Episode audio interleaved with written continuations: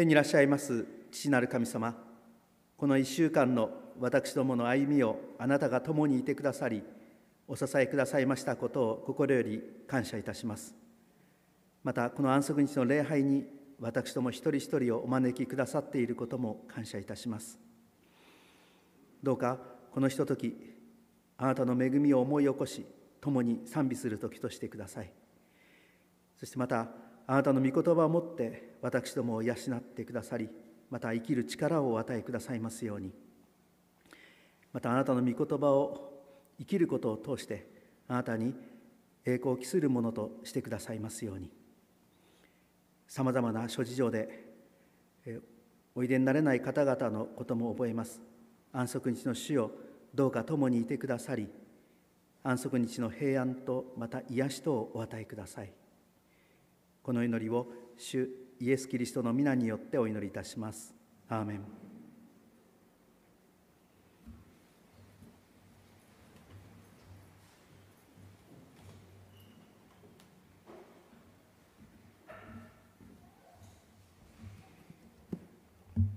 おはようございます。第7日安息日に礼拝できることを感謝したいと思います。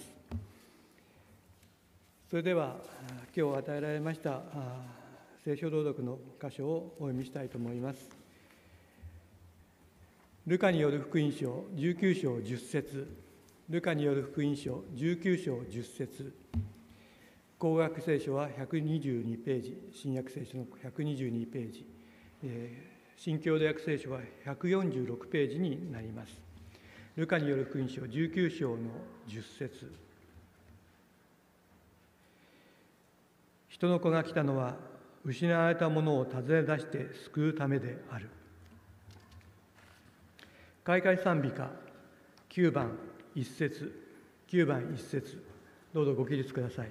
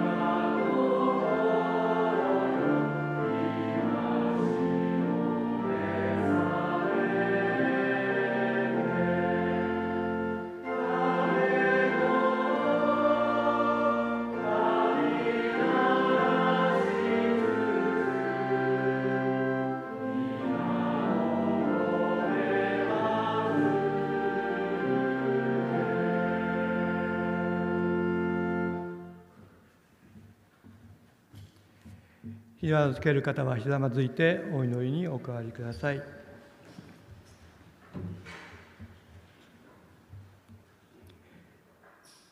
天にいらっしゃいます優しいお父様。6日の旅路をあなたが守り導いてください。第7日安息日にこの御堂に集いあなたを礼拝する恵みを感謝いたします。どうぞあなたが聖霊を送ってくださりこの礼拝を初めから終わりまで支え導いてくださいますようお願いいたします。今私たちの周りでは世の終わりに近づいたいろいろな印が起こっております。どうぞ私たちを清めそしてあなたに心を向けることができますようにまた多くの人たちにあなたの御言葉を伝えていくことができますように私たち一人一人を支え導いてください。またこの教会堂に集えずそれぞれの場所でこのインターネットを通しまた一人で礼拝をされている方がおられます。どうぞあなたがその場によって私たちと同じ恵みを与えてください。そして日々の生活の中であなたを捉えそして歩んでいくことができますように。今日の礼拝をお話をしてくださる近藤先生をあなたが支え導いてください。そして今必要な御行動の糧を与えてください。どうぞ先生を精霊を持って支えてください。今日の礼拝を通し新しい一週間もあなたと共に歩んでいくことができますようこの世を尊き主イエスキリストを皆通しお祈りいたします。アーメン。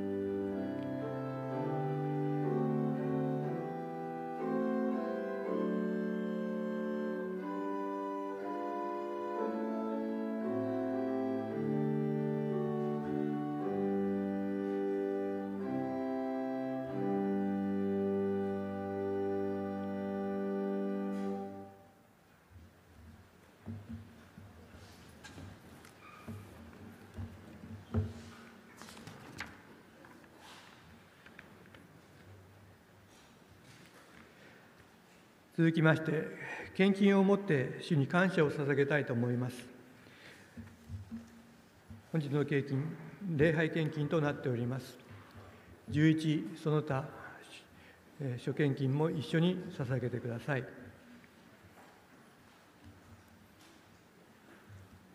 それではお祈りいたします。天にいらっしゃいます足音様。今私たちは生活の中からあなたの祝福を受けたものを献金を持って捧げようとしています。どうぞこの献金をあなたが受け入れてください。また捧げる一人一人を祝福してください。そしてそれぞれの家庭生活をあなたがあなたの手を持って支えてくださいますようお願いいたします。またこの献金を通し日本また世界の伝道のためにこの献金が用いられますように。そしてあなたの御国を早く来るように早めることができますようにこの献金を支えてください。この世を尊き節キリストを宮を通しお祈りいたします。天に増します。我らの父よ。願わくは皆をあがめさせたまえ。御国を来たらせたまえ。御心の天になるごとく地位にもなさせたまえ。我らの日曜の糧を今日も与えたまえ。我らに負い目あるものを我らが許すごとく我らの負い目をも許したまえ。我らを試みに合わせず悪より救い出したまえ。国と力と栄えとは限りなく何条もないばなり。アーメン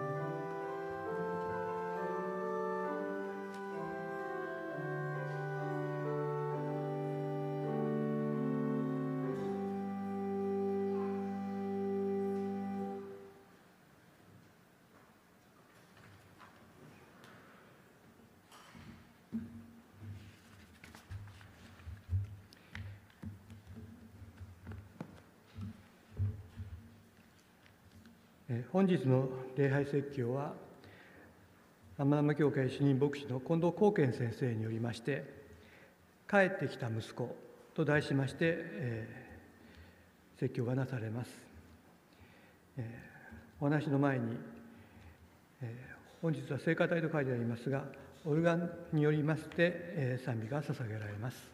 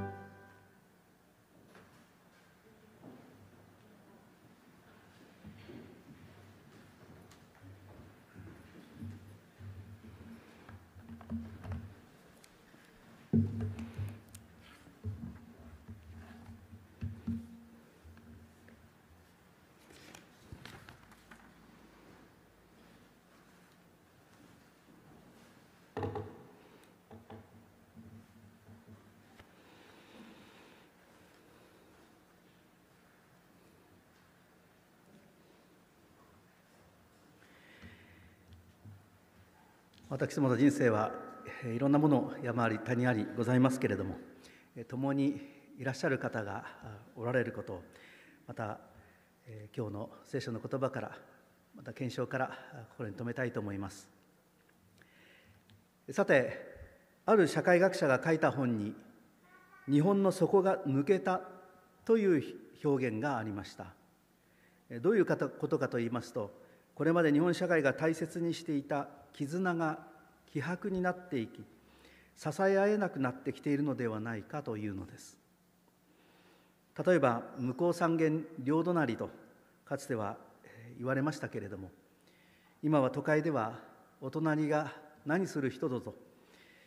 隣の人がどういう人かもわからないご近所付き合いがないというところもございます。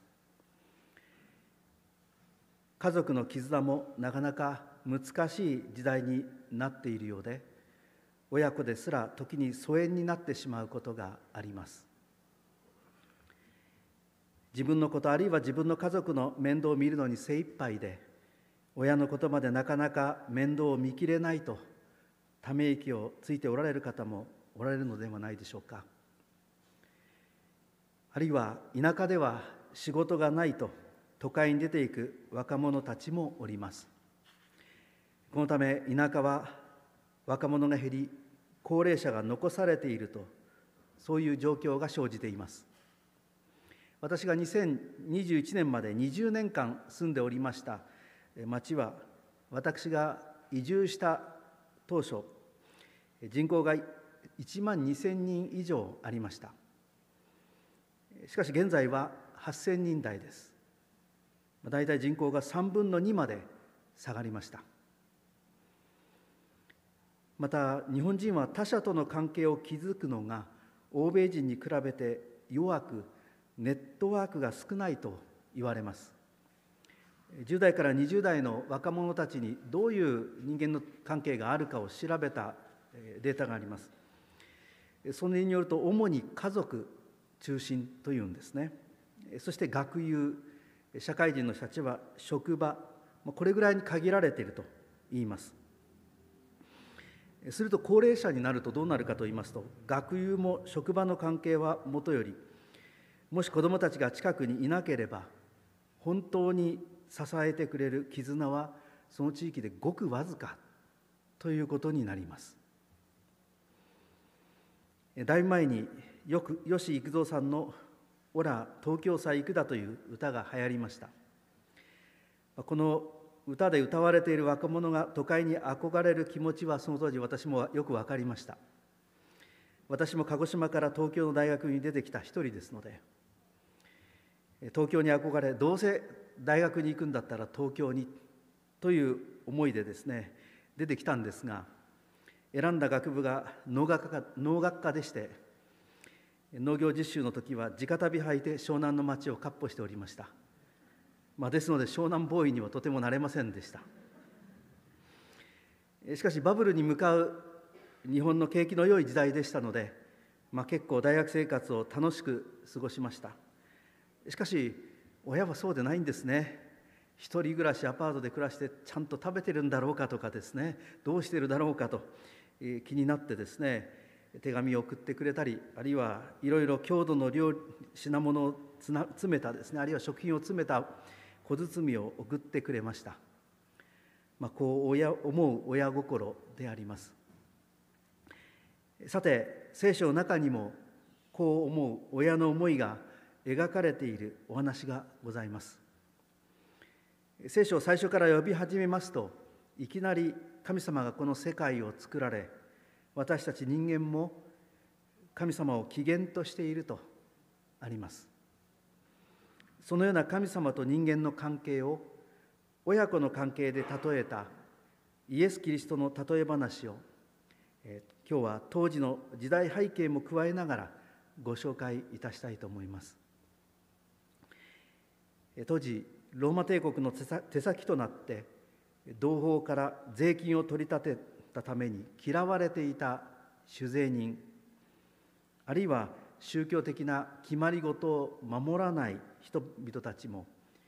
話を聞こうとイエス・キリストの周りに集まっておりました。しかし当時の宗教家たちはこういった人々を救いようがないと軽蔑し近づこうといたしませんでした。しかしイエス・キリストはそういう人々にも神様の救いを説き神様に招き親しく交わりました。先ほど読んでいただいた聖書の言葉ルカによる福音書19章の10節はまさにそのような人の一人酒税人の頭であったザーカイという人物がイエス・キリストによって救われる場面の一番最後の言葉です。お読みしたいと思います。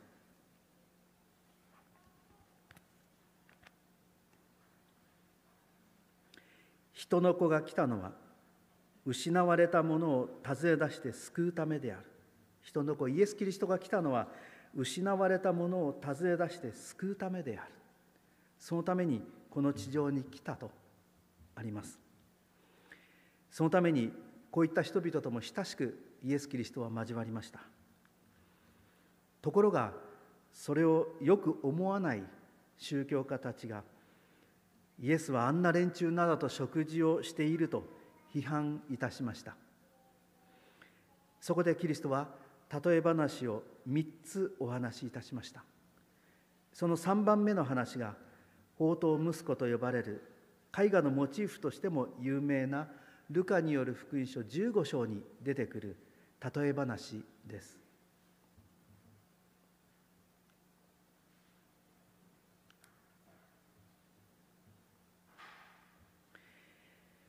雇い人を大勢抱えている裕福なある人物に息子が2人おりました。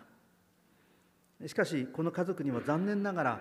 親子の断絶があったようなのです。下の息子は親元で生活することを快く思っていなかったようなんですね。ここで生活のがするのが窮屈だったのか、まあ、先ほどのあの吉幾三さんの言葉じゃないですけど歌じゃないですがこんなところにいたくない都会に出ていきたいそんな思いだったのかもしれません。あるいはもっと自由に自分の可能性を試してみたいと思ったのか。父親にこう要求いたしました。お父さん私がいただくことになっている財産の分け前をください。当時息子に期待されていた一族の中での責任は負おうとせず財産分与の権利だけは主張いたしました。現代もどちらかといえば権利を主張する時代のように思います。しかも親に対して生前の財産分与の要求は今から2000年前のユダヤ人の常識から考えたら実はとんでもない要求なのです。これは父親の死を望んでいると取ら取られうる要求なんですね。少々恐ろしい表現ですがこう言ってるようなものなんです。もう親父はいらねえ。はよ死んでくれ。そう言ってるようなこれは要求なんです。当時家の大黒柱である父親が高齢になっても権威を維持するために早くに遺産を分けないようにという警告があったほどですからこれははっきり言ってとんでもない当時の常識から考えたら要求でした。こういう息子が出たら一家の恥どころか他の家ではうちの子にも悪い影響を与えかねないと村中から白い目で見られて家の名誉に関わることでした。おそらく当時この例え話を聞いた父親たちは憤慨したに違いないんです。しかしあろうことがこの不遜な申し出に対して父親は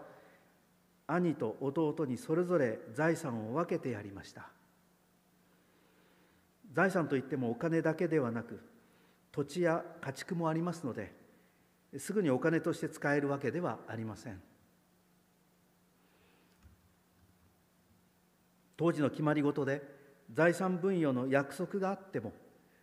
父親が生きている間は父親の管理のもとにあり父親が亡くなってから財産を処分することができました。しかもユダヤ人は土地を神様からいただいた財産として世々受け継いでおりました。もし借金の方に土地を取られたら親戚が借金の肩代わりをして取り戻すくらい土地は大切なものでした。ところがこの弟は何日も経たないうちに受け取った財産を全部お金に変えて遠いところに旅立ってしまいました。これはたかも父が死んでしまったかのようなもはや父親が眼中にないという振る舞いです。彼の頭には自分のやりたいこと自分の願望しか見えておりませんでした。一方父親はこの息子に所有権だけでなく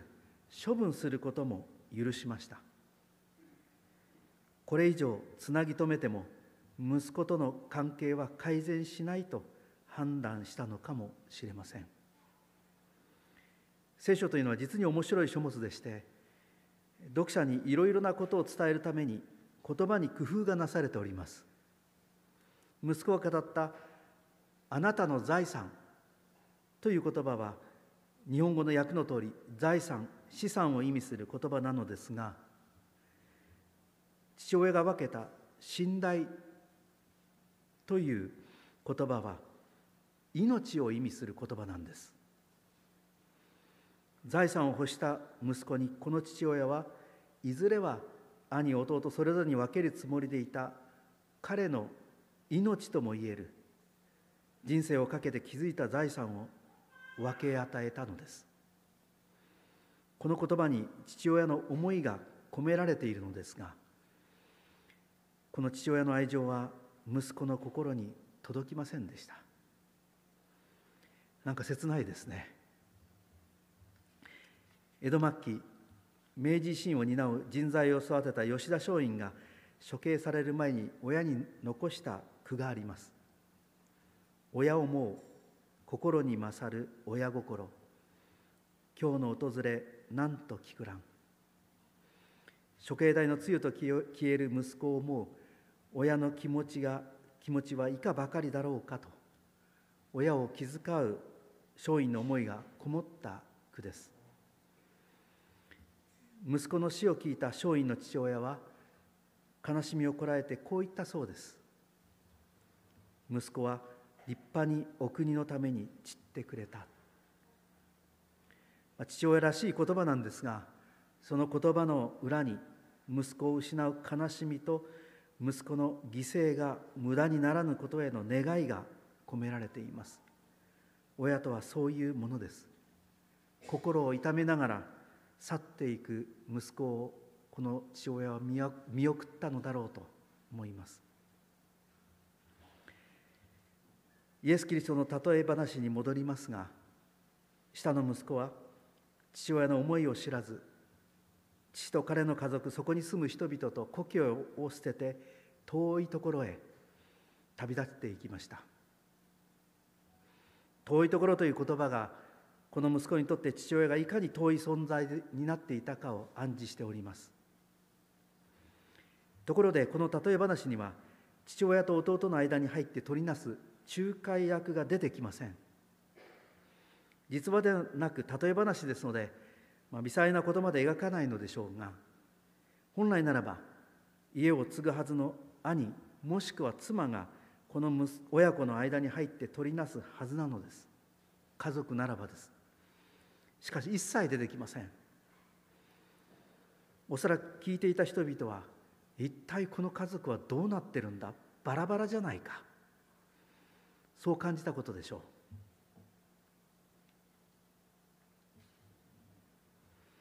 こうして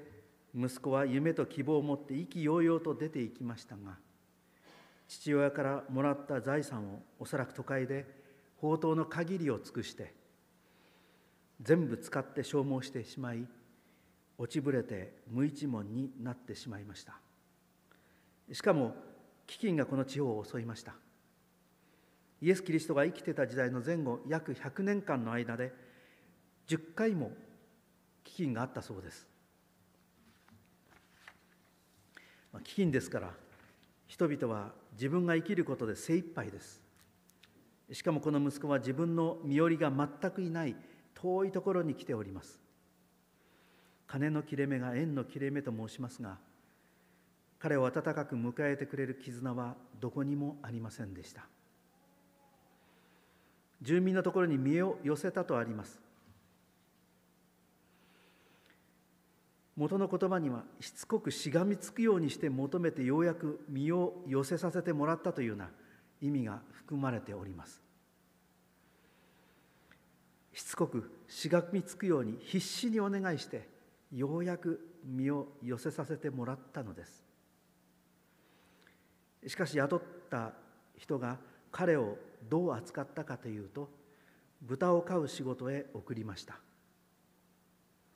ユダヤ人は豚を汚れたものとして食べることも飼うこともいたしません。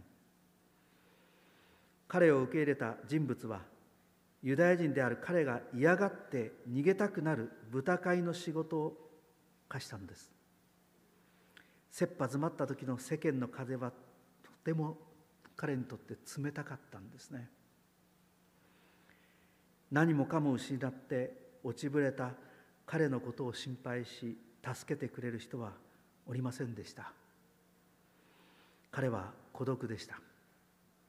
そのように扱われて満足にお腹を満たすこともできない。それでも生きていくために彼は豚の世話を始めました。自由を求めて家を出た彼は自分の思うままに生きて気がついてみると奴隷同然になり豚が食べている稲子豆を食べてでもお腹を満たしたいと思うほど飢えていました。ユダヤ人の宗教家の言葉に稲子豆の鞘を食べなければならないほど貧しさにまで落ち始めて自分の悪さに気づいて食いるというような言葉があります。時って時に人間って愚かですよね。失敗して失ってボロボロになって初めて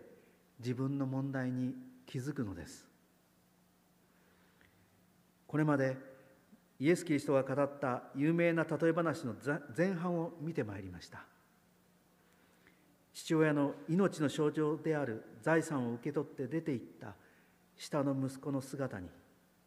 神様から離れた私たちの私たち人間の姿が描かれています。神様を存在しないものとして扱いその愛を見失いそれぞれがそれぞれの道を歩んで神様との関係だけでなく人と人との関係においてまたこの例え話の家族のように時に家族との関係においてすら絆が希薄になっているのです。そればかりか父親から与えられた財産を使い果たしていく息子の姿にこの世界を作られた神様が私たちに与えた自然の恵みを人間中心に使って消耗していき自然を破壊して自分の首も絞めている。私たち人間の姿が象徴的に描かれているようなのです。先ほども申し上げましたが人は失って初めて大切なものが何何だったかに気づきます。そればかりか自分の人生だからと自由に生きたつもりがいつの間にかさまざまなことに縛られがんじがらめになり不自由になった自分に気づくこともあるのです。後悔先に立たずであります。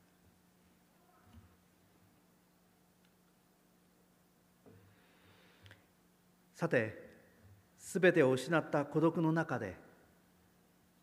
この息子は本心に立ち返りました。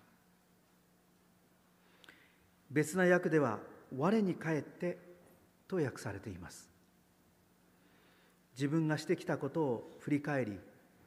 自分が捨てた父親家族故郷とそこでの生活を思い起こして自分が何者であったかを思い出したのです。都会での自由な生活を夢見てそこにとらわれていたところから何もなくなり食べるのも困って孤独になった時彼にとって最も大切なものは何だったのか。彼を受け止め愛し支えていた絆はどこにあったのかを思い出しました。これまで自分の願望欲望に目がくらんで本当に大切な絆を見失っていたのです。どれだけ父親が私のことを思っていたのか全く気づいていなかったのです。すべてを失った時父親の愛が改めて彼の心に彼の心に思い出されその愛が彼を父のもとへと引き寄せました。しかし今更どの面下げて帰れるか？です。父の財産を無駄にした自分は息子と呼ばれる資格はない。今父のもとに残されている財産は皆兄の分だ。もはや自分には居場所もない。せめて雇い人の一人として働かせてもらおう。雇い人なら雇い主の敷地の外に住むので問題になることもないだろう。雇い人の一人として父に仕えて生きよう。そう思い立ち彼は父のもとへと帰っていきました。さて父親はどう迎えたでしょうか。まだ遠く離れていたにもかかわらずこの父親は息子を見つけて哀れに思い走り寄って首を抱き接吻したとあります。息子の帰りを待ちいつも彼が去っていった方角を見ていたのでしょう。父親は息子を見つけると哀れに思いとあります。この哀れに思うという言葉はほとんどこの福音書の中ではイエス・キリストに用いられる言葉なんです。誰かの痛み苦悩を自分のものとして共感し腹渡がちぎれるような思いになること意味しています。ボロボロになった息子の思いを父親は受け止めて腹渡がちぎれるような思いになっていても立ってもいられなくなって息子のところに走っていきました。そして出会うなり抱き寄せて接吻いたしました。日本では男同士が接吻するという文化はないのですがこの地域ではですね親愛を意味していて彼の首を抱いて接吻することで彼に対する愛情そして彼を許し息子として受け入れていること。を息子にだけでなく周りで見ている人々にも示しました。帰ってきたことを喜んだと同時にこうすることで悪い評判となっていた息子が村人になじられ村から追い出されることのないよう息子を守る必要もあったのです。息子はまさか父親がこのように受け入れてくれるとは思ってもみなかったでしょう。彼は父親の深い愛情に受け止められてこう言いました。お父さん私は天に対してもまたお父さんに対しても罪を犯しました。もう息子と呼ばれる資格はありません。しかしその後彼が言おうと考えていた雇い人の一人のようにという言葉が言えませんでした。言えなかったというよりは父親がその先を言わせませんでした。すぐに彼に晴れ着を着させ息子であることの証である指輪をはめさせ靴を履かせて息子として扱いました。そればかりか子牛を料理し食塩まで用意いたしました。子牛を料理するというのは隣近所の人々を招いて大きな祝宴を開くことを意味いたします。この父親は自分が彼を受け入れるだけでなく家族がそして村人にも息子を受け入れてもらおうと受け入れてもらおうとして和解のためにこの祝宴を催したのです。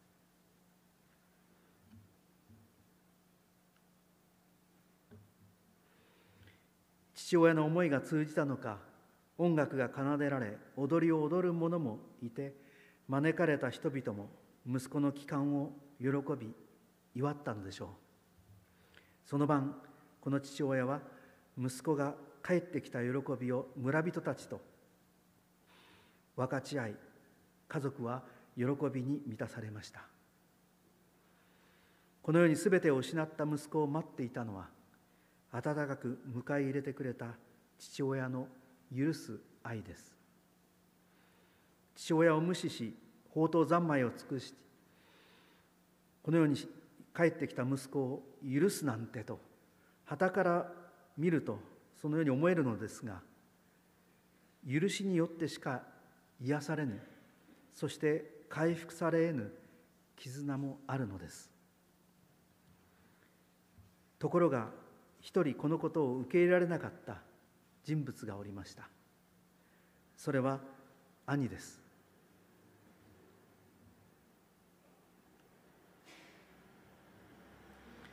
自分は真面目に父のもとで働いてきたのにこんなに祝ってもらったことはない。それなのに都会で遊び暮らして財産を失った弟をこんなに歓迎するなんて納得がいかなかったんです。もし皆様が兄の立場でしたらもっともなことだと思われることでしょう、まあ、私もこれを読んでそう感じました。自分は父親をずっと一緒にいて手伝ってきたにもかかわらず宝刀三昧を尽くした弟をこんなにしてまで迎える迎えたわけです。兄の不満が爆発いたしました。兄は弟弟のみならず弟をそのように扱う父親も受け入れることができませんでした。一緒に住んでいながら実はこの兄も父親の愛情を理解できず心は離れていたのです。愛についての兄の理解はこれだけ働いたらこれだけもらえるしてもらえるという条件付きの愛情でした。自分が頑張って努力して愛情を勝ち取るというものでした。努力は大切です。しかし愛情ってそういう努力した見返りで受け取るものだけなんでしょうか。例えば親が子を愛し育てるのは将来楽をして暮らせるようになるということを期待しているからでしょうか？出来の悪い子ほど可愛いなどとも申しますがうちの子が頭が良くて器量が良いから育てるわけではないですよね。私は小さい頃幼稚園でしょっちゅう喧嘩して母から「あなたは川から拾ってきた子だ」とよく怒られました。私が通った幼稚園は実は以前母が園長をしていた幼稚園でして私は母のメンツを潰すようなことをいたしました。園長先生の子はちょっと困ったちゃんですみたいなですねことで幼稚園の先生たちが私の母に言っていたようなんですね、まあ、しかし母はですね川から拾ってきた子だと言いながら幼稚園の先生に私のことをお詫びし忍耐強く育ててくれました。だから今こうして立っているわけなんですけれども。なぜそうしてくれたのか。我が子だからです。ただそれだけの理由で親は子を大切な存在として育てるのです。存在そのものを大切に思う愛情を兄は理解できなかったのです。だからこの宴会を喜べませんでした。お父さんと呼ばずあなたの子というふうに呼んでいます、まあ、そこにまた父親に心を閉ざしていることが現れています。兄は自分の物差しでしか父親の愛情を測れませんでした。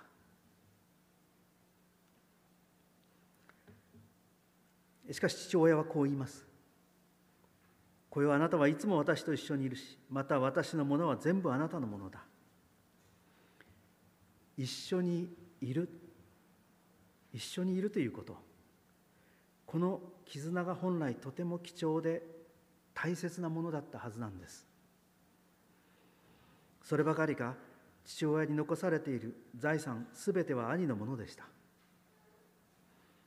しかし兄は父と共に過ごした時を大切な意味ある時と見ていなかったのです。失って初めてその時間の尊さというのが分かることがあるんですよね。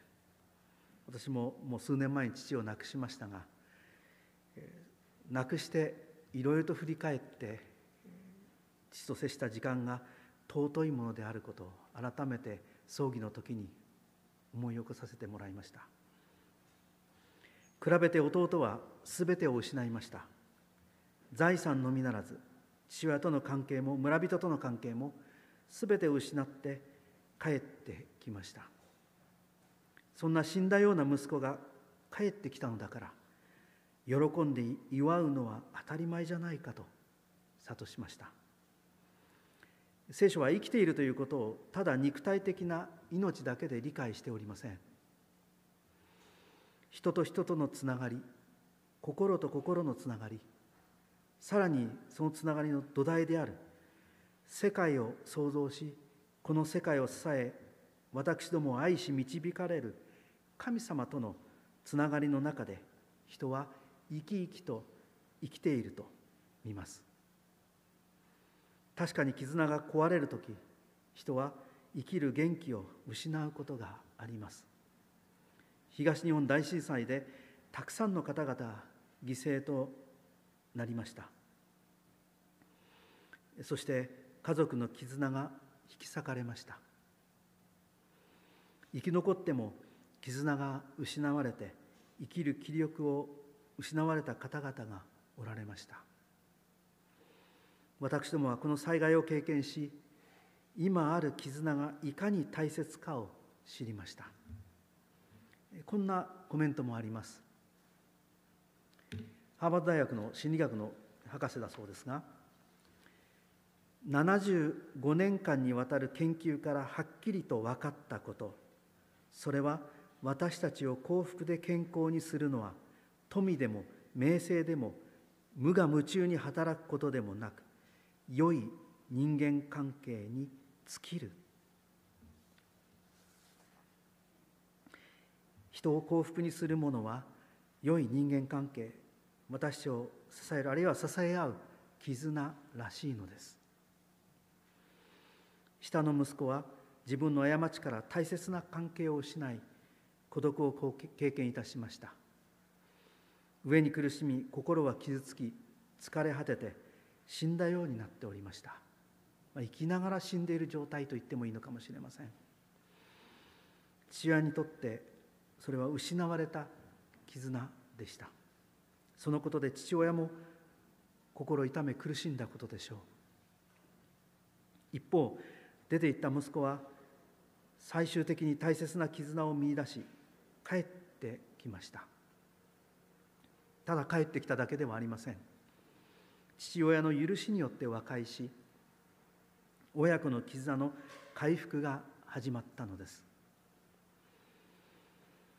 この時が訪れることを願い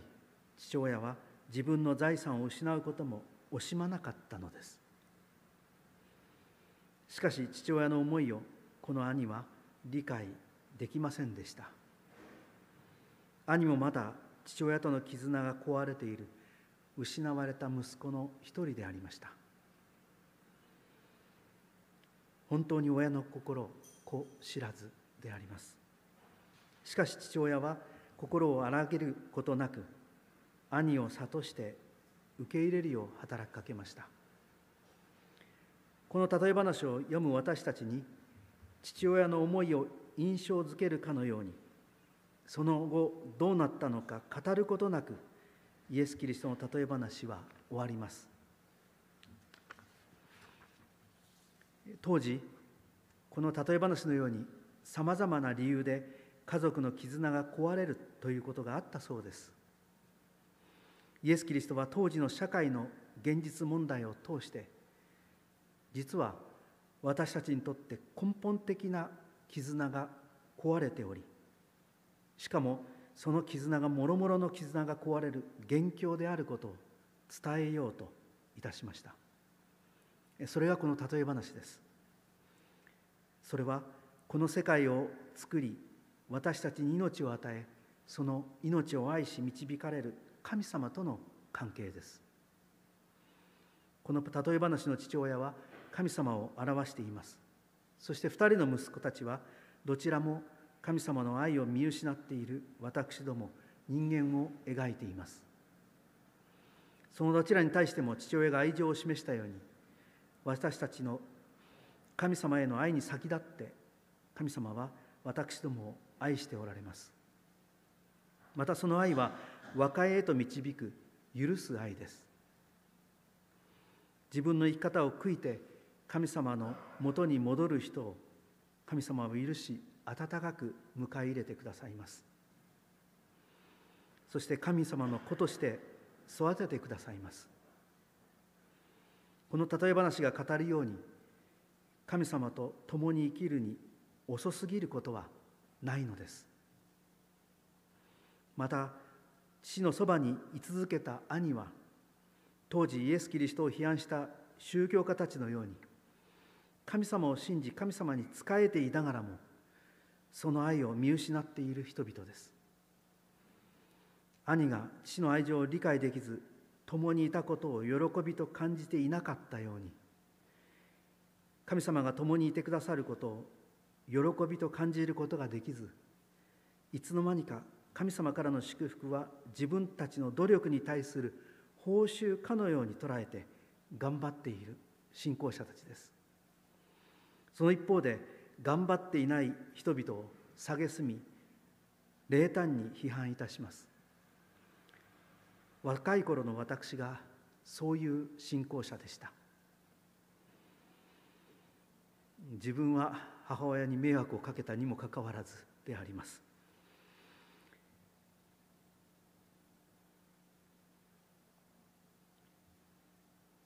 しかし父親が報酬としてではなくその命といえる信頼を息子だから分けたように私たちも神様に許され愛されている子として神様と共に生きる祝福に預からせてくださり神の子として育ててくださいます。そのために神様は犠牲を惜しみません。父親が命である財産を渡したように神様は人となってこの地上に飛び込んでくださいました。それがイエス・キリストです。人の子は失われたものを探して救うためにこの世に来られた。一人一人を失われた子として探して救い出すためにイエス・キリストを送ってくださったのです。そして私たちの罪の償いのために命を差し出してくださいました。それがイエス・キリストの十字架です。私たちの人生の過ちを償うために十字架で命を懸けてくださいました。また父親が息子を哀れに思ったように私たちの心の痛み抱えている思いを自分の痛みとされるほど私のことを思い私を神様との絆に招いておられます。そのような私たちを思う神様の思いが込められている聖書の言葉が今日の心のまなの言葉です。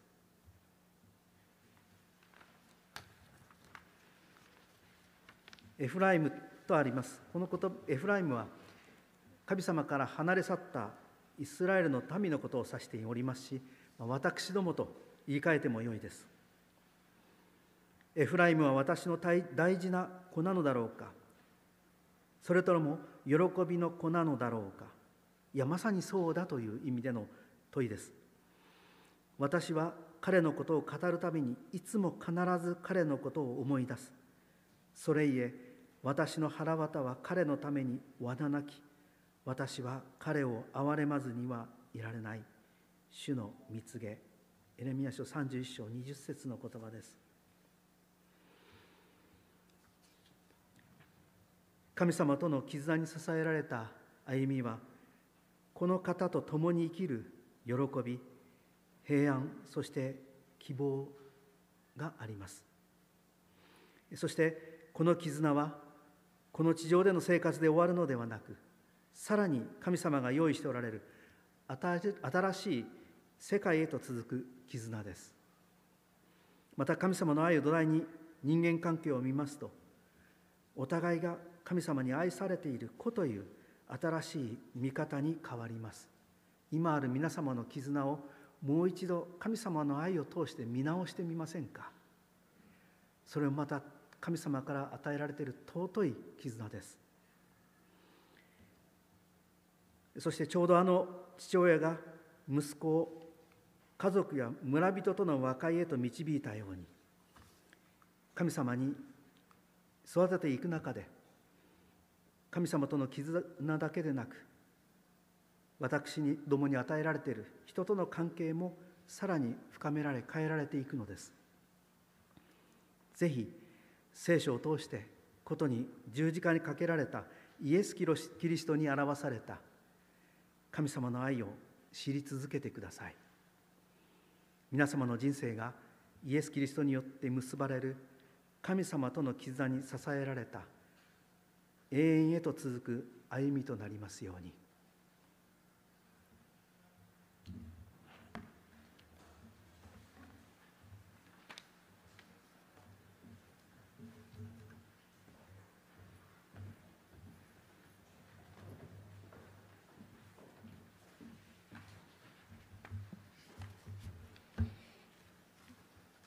良き勧めを感謝いたします。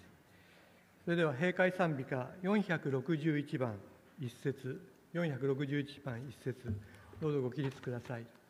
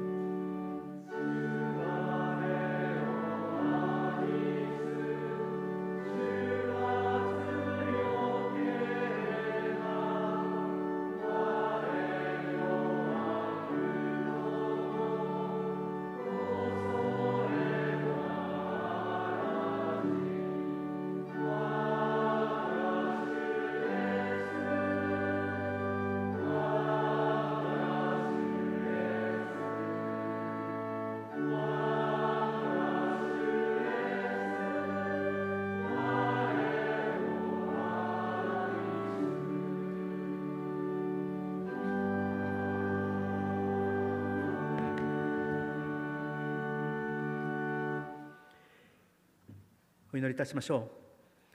天にいらっしゃいます父なる神様あなたはこの世界をお作りになられ命を与えその命を愛されるお方です。私たちは皆本来は神様に命を与えられ愛されている神の子なのです。しかしながら私どもはさまざまなことに心が奪われあなたとの関係を見失いその愛すらも分からなくなっているものです。どうか私どもの心の眼を開いてくださってイエス・キリストの生涯ことにその十字架に表された神様の愛を知らしめてください。そしてあなたの招きに応じるものとしてください。あなたとの関係を支えに私たちに与えられている絆を大切にしまたあなたによって与えられている新たな関係の中で生きるものとしてくださいますようにこの祈りを主イエス・キリストの皆によってお祈りいたします。アーメン